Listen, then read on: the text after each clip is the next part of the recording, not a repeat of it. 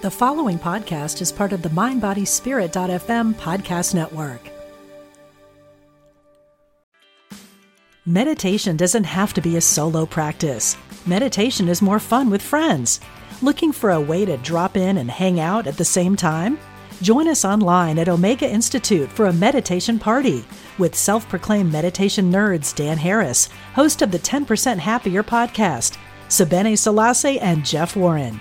This three day retreat will stream live from Omega's Hudson Valley campus May 17th to 19th. Don't miss the party. Reserve your spot at eomega.org slash party today. The whole process started years ago, but the dynamic increased uh, after 2015. The Paris Agreement was very important, and of course, uh, the uh, the Sustainable Development Goals, which has been published by the United Nations. Welcome to the Mentorit TV podcast and stay curious with Patricia Falco Beccalli. Good to see you back for another episode of From Crisis to Creation here on Mentorit TV. I'm Patricia Falco Beccalli, your host. And let me say, first of all, thank you to all of you for your participation, your liking, your sharing, and also for joining me in the community on Mentorit TV by subscribing for free. And all of your comments, they're not only heard and read, but responded to. So thank you very much for that interactivity. Keep it up. And when it comes to today's issue, we are going to look at ESG investments and sustainable investments in general, but also dig deeper into what financial capitals can really do in order to contribute to this positive momentum we are seeing positive momentum, you may say. What does that mean? Let me tell you that the latest report by Fidelity actually showed that in 2020, more than 1 trillion, 1 trillion US dollars actually did go into ESG or some sort of sustainable investments. The amount of money that is going in is flabbergasting. Green bonds really hitting an all time high. Uh, just months ago, almost half a billion US dollars flooding into green bonds as well. So it's a hot issue. But let's get more into detail with Simon Tribelhorn. He is the CEO of the Liechtenstein Banking Association. He joins us today here on Mentorit TV to discuss the issue and drill deeper into the financial capitals as well. Simon, thank you so much for being with us here on the show. Hi, good morning, Patricia. It's uh, really a pleasure uh, to participate the show. And uh, good morning, everybody. Pleasure to be here. Yeah, absolutely. We are we are so honored that you come because you do have a very important position in Liechtenstein, representing, you know, the banking association. So when you speak, you speak for those that have joined you. I think more than 13 banks that are uh, part of that association. Now, I just said in the intro to all of our viewers that the dynamics into ESG sustainable investments has been flabbergasting. Uh, over the last three years, I think it doubled the amount of money. So I'm wondering, we are going from mainstream, from, from um, boutique to mainstream in this kind of investments. Why this dynamic? What are the key drivers, you would say? Well, I think it started, the whole process started years ago, but the dynamic increased uh, after 2015 the Paris Agreement was very important, and of course uh, the, the, the Sustainable Development Goals, which has been published by the United Nations. And I am really convinced that uh, these uh, two publications, or let's say these, um, the Paris Agreement and the Sustainable Development Goals, really pushed forward the dynamic and increased dynamic in sustainable investing. Yeah, that I think is really, really important that we have the policy uh, coming into the picture, really trying to put the economy into a certain direction.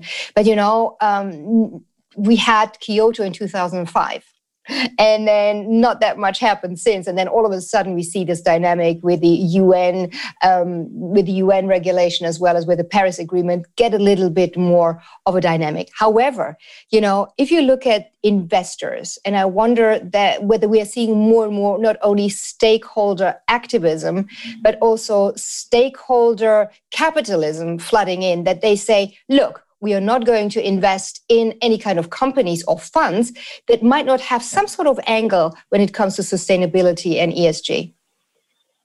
What we have seen over the last few years is that the awareness has increased that uh, in sustainable investing is not just a trend, it is the future, it will become mainstream, and therefore, in, for, for investors, it, it became very important to invest more meaningfully. Mm-hmm. Yeah. Well, and uh, that's one part. The other part is uh, the performance in the in the longer run is even better if you invest in meaningful, if in sustainable investments. Yeah. And therefore, uh, that that's another main reason why investors uh, became aware that sustainable investments are not just a trend, but the future. Yeah.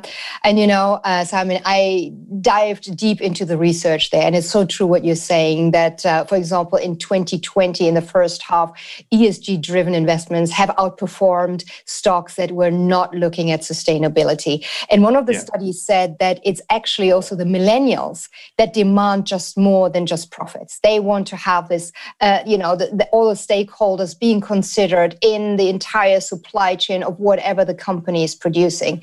And um, you know, this is so we we have governments pushing for regulation. Then we have the actual investors pushing for, hey, we want to invest in a certain way.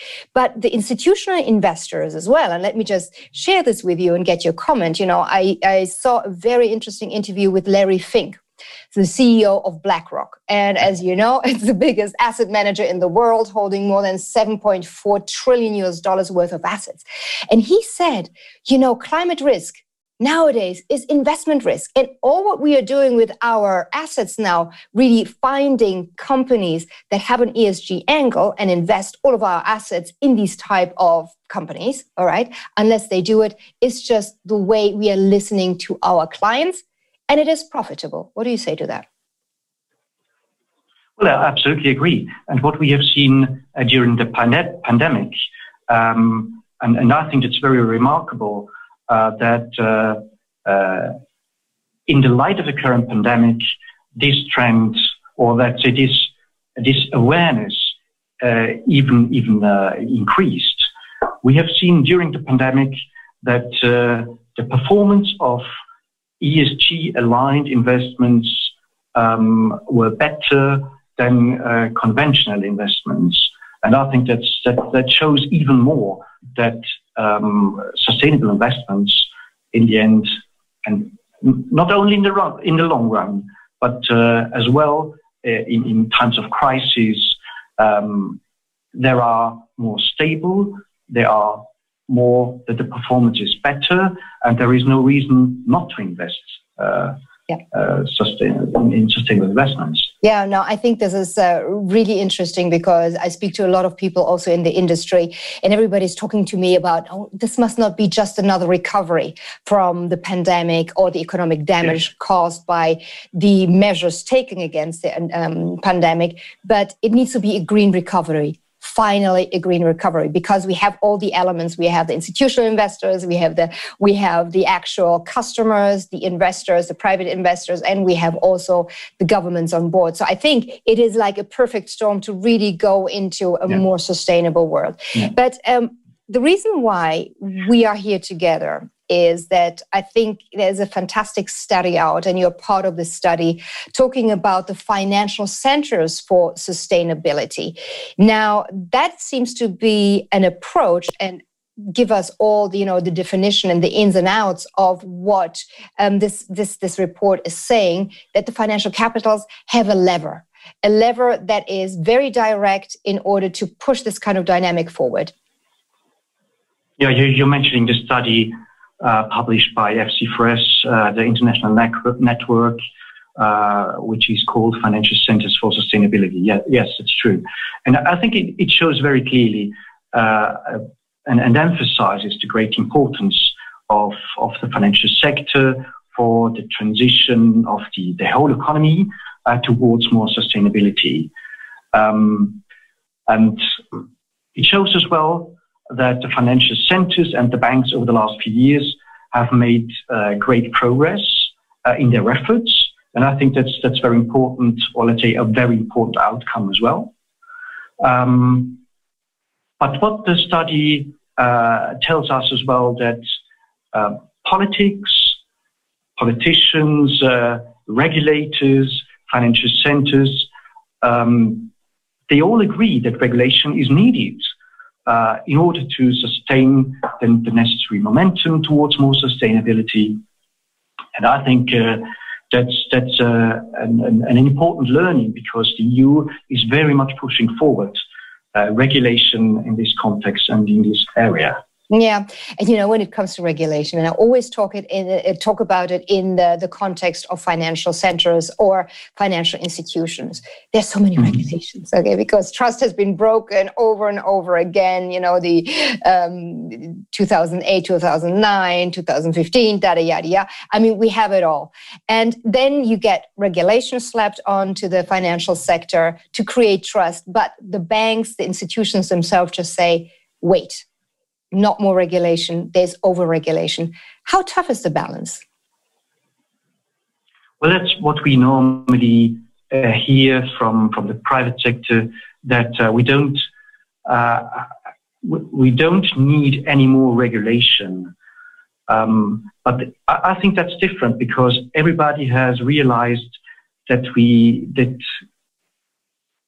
action is, is really urgent action is really needed and therefore there is no pushback from the private sector anymore. Uh, on the other hand, or let's say instead of that, the private sector is asking, and the, the banks are asking for um, for for for clarity, for predictability, uh, and, and therefore regulation is is in my view uh, very important. Uh, that the private sector is asking for this for this regulation, but it has to be uh, and, and, I think that taxonomy is, the, is, really the cornerstone. This taxonomy has to be uniform. Um, the EU is pushing forward. So it has to be a, an international, in the end, it has to be a uniform international taxonomy. And, and, this is really crucial, I think. Yeah, and, and let's drill deeper into taxonomy. First of all, let's define what taxonomy actually means. Well, the taxonomy is kind of a classification system which has been published, so it's already uh, already available. It's it's it's huge. Well, the, the, the paper the paperwork is is huge, but it gives kind of a um, an, an orientation for for for banks, for asset managers, um, and and that's that's one part. Um, but what we have seen as well, and which comes what, what comes out out of this study as well, is that the taxonomy has be must be um, pragmatic and in the end implementable for for banks, for asset managers, and for all um, which need to apply the, the, taxonomy in the end. Yeah. You know, if I look at all of these funds, um, I'm an investor myself. And uh, I think, okay, we do have certain levels of ESG compliant companies. Yeah. One potentially invest in. Uh, one of the results I was very intrigued about uh, in this report, the um, FC4S report, was that the thirst for data one of the key points. So, A, where does the data come from that I really do know that my investment is ESG compliant and sustainable? Uh, how reliable yeah. is it? How often is it updated? There seems to be still a dichotomy between greenwashing potentially because you simply don't know all the way through through your stakeholders or your supply chain how green and ESG compliant that company at the end that investment at the end is. Yeah, fully agree. I think that's that's a huge challenge. We need to have more data, better quality of data, and I think there comes the uh, the, the so-called SFDR, the, the disclosure regulation comes in, which is another very important uh, uh very important piece in this regulatory framework coming from the EU. And, and you know what? And, yeah, sorry, sorry, go ahead. Well, and, and, and, and the disclosure uh, regulation will be applicable, or let's say the first set uh, will be applicable already March, uh, by, by the end of March this year. So this is another very important cornerstone, um, the SFDR, which very much interplays with the taxonomy. Yes, and I think this is a crucial point you're mentioning. And Larry Fink also actually also mentioned it. He says that you know the regulation, the kind of you know the accounting standards need to include a lot more than just the financials. So the, I'm paraphrasing him right now. And I think unless you do have you know the auditors uh, looking at numbers that go beyond you know the bottom line and the top line but includes also more than climate change but the social aspect the, the governance in general we can really make a more um, yeah informed decision. Yeah f- fully agree. I mean climate change uh, is uh, let's say the one of the challenges which is uh, really urgent there is urgent action is really needed.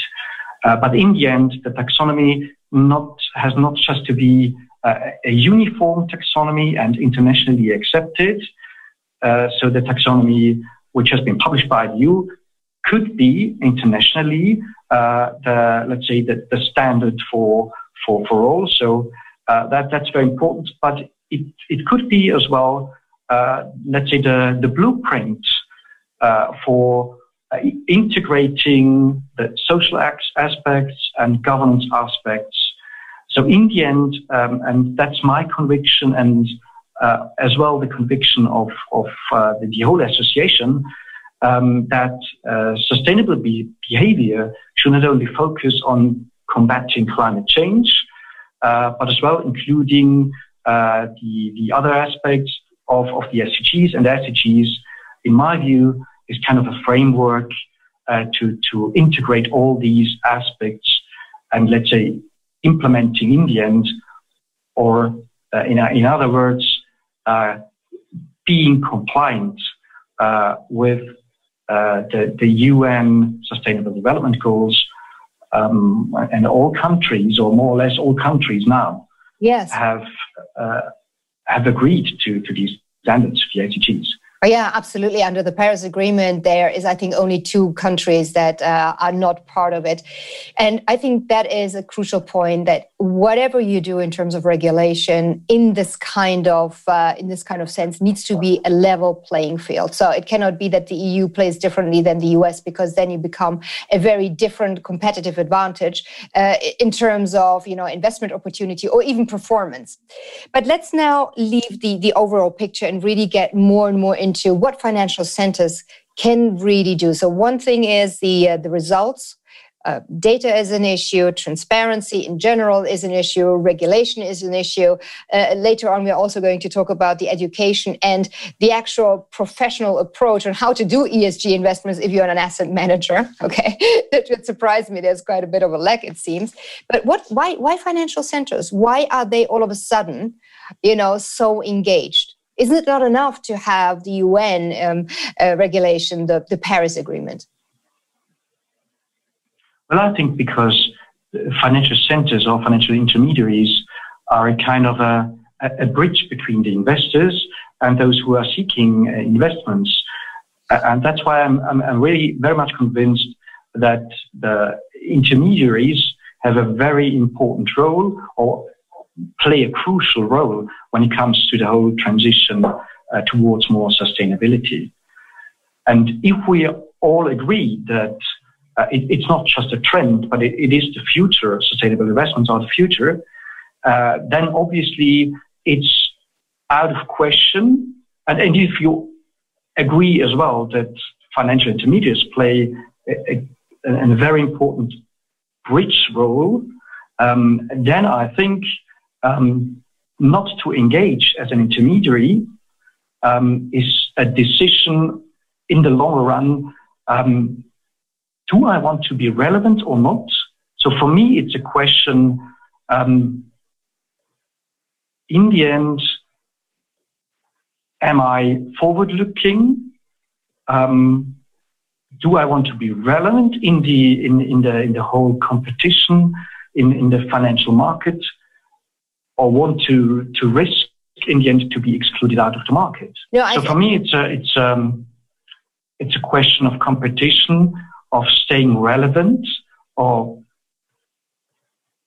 remaining relevant in the future as a competitor um, in, in, the, in the financial markets. And you just mentioned the bridge role. What do you mean, yeah. the bridge role of the financial centers? Wow.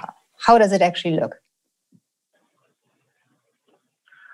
Well, because when it comes to the asset allocation, um, the intermediaries, as I mentioned, play, play a key role. Uh, let's take an, an asset manager um, advising his clients.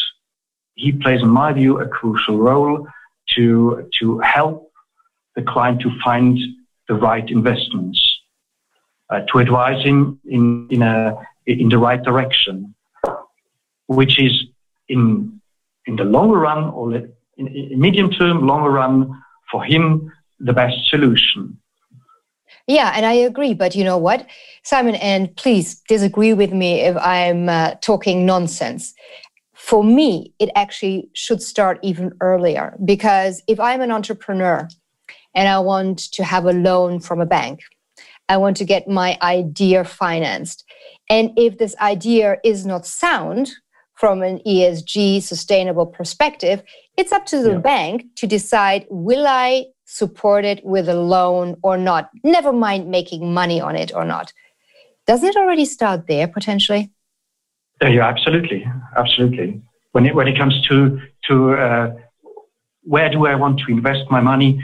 I mean, we as a as a, as a, as a country uh, in Liechtenstein, we decided, like in Switzerland, um, to participate the, the so-called uh, internationally um, uh, coordinated PACTA uh, assessment.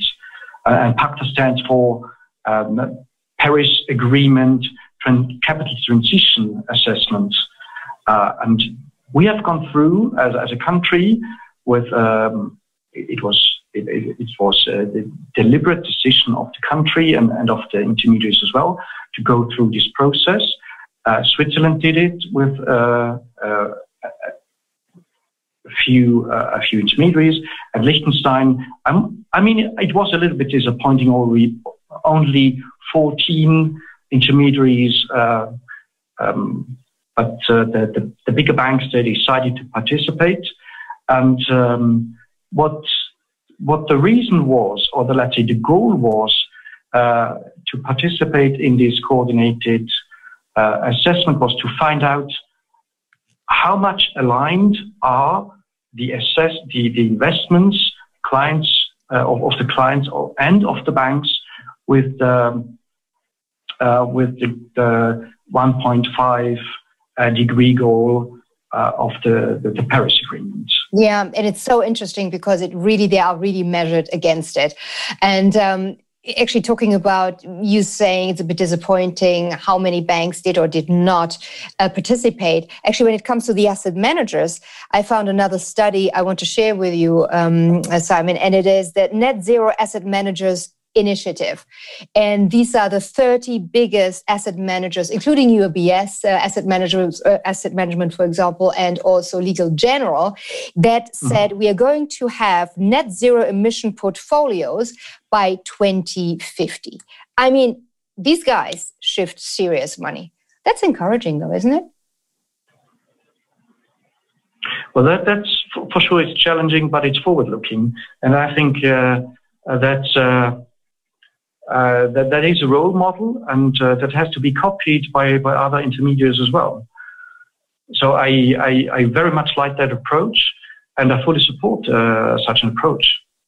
You know, Simon, I was just thinking, I just had in the last couple of weeks uh, interviews with the CEO of Ecopetrol and uh, also the CEO of Baker Hughes. Now, both of these companies are very much in the oil and gas business. So you could argue this is the old economy kind of representatives when it comes to the companies and the business. Um, and and I wonder, you know, if you have the asset managers, if you've got the customers of, of asset managers and the regulation all pushing towards ESG, what's going to happen to the old economy stocks? I mean, we still need energy. There will still be oil around. There will be gas around. There will be shale gas around.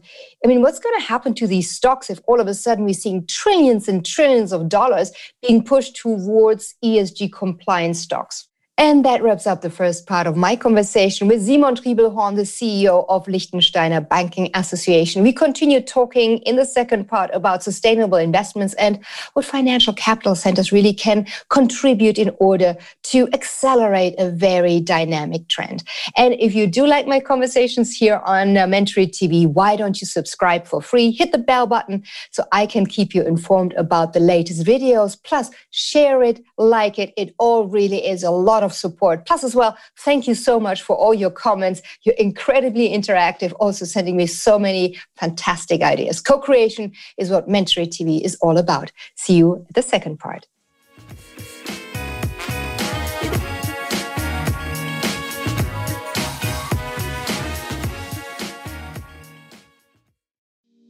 We talk to the animals, and we know you can too. On the Animal Communication Podcast, hosted by the three of us myself, Julie Hiert, Aaron Dudley Smith, and Meredith Tollison. We will show you how to deepen your relationship with your beloved animal companions, whether they're alive or in spirit. As soul level animal communicators, we explain the process and explore topics such as health, behavior, and play, all from the animal's perspective. So, subscribe and follow us on Apple, Spotify, and listen as part of the mindbodyspirit.fm podcast network.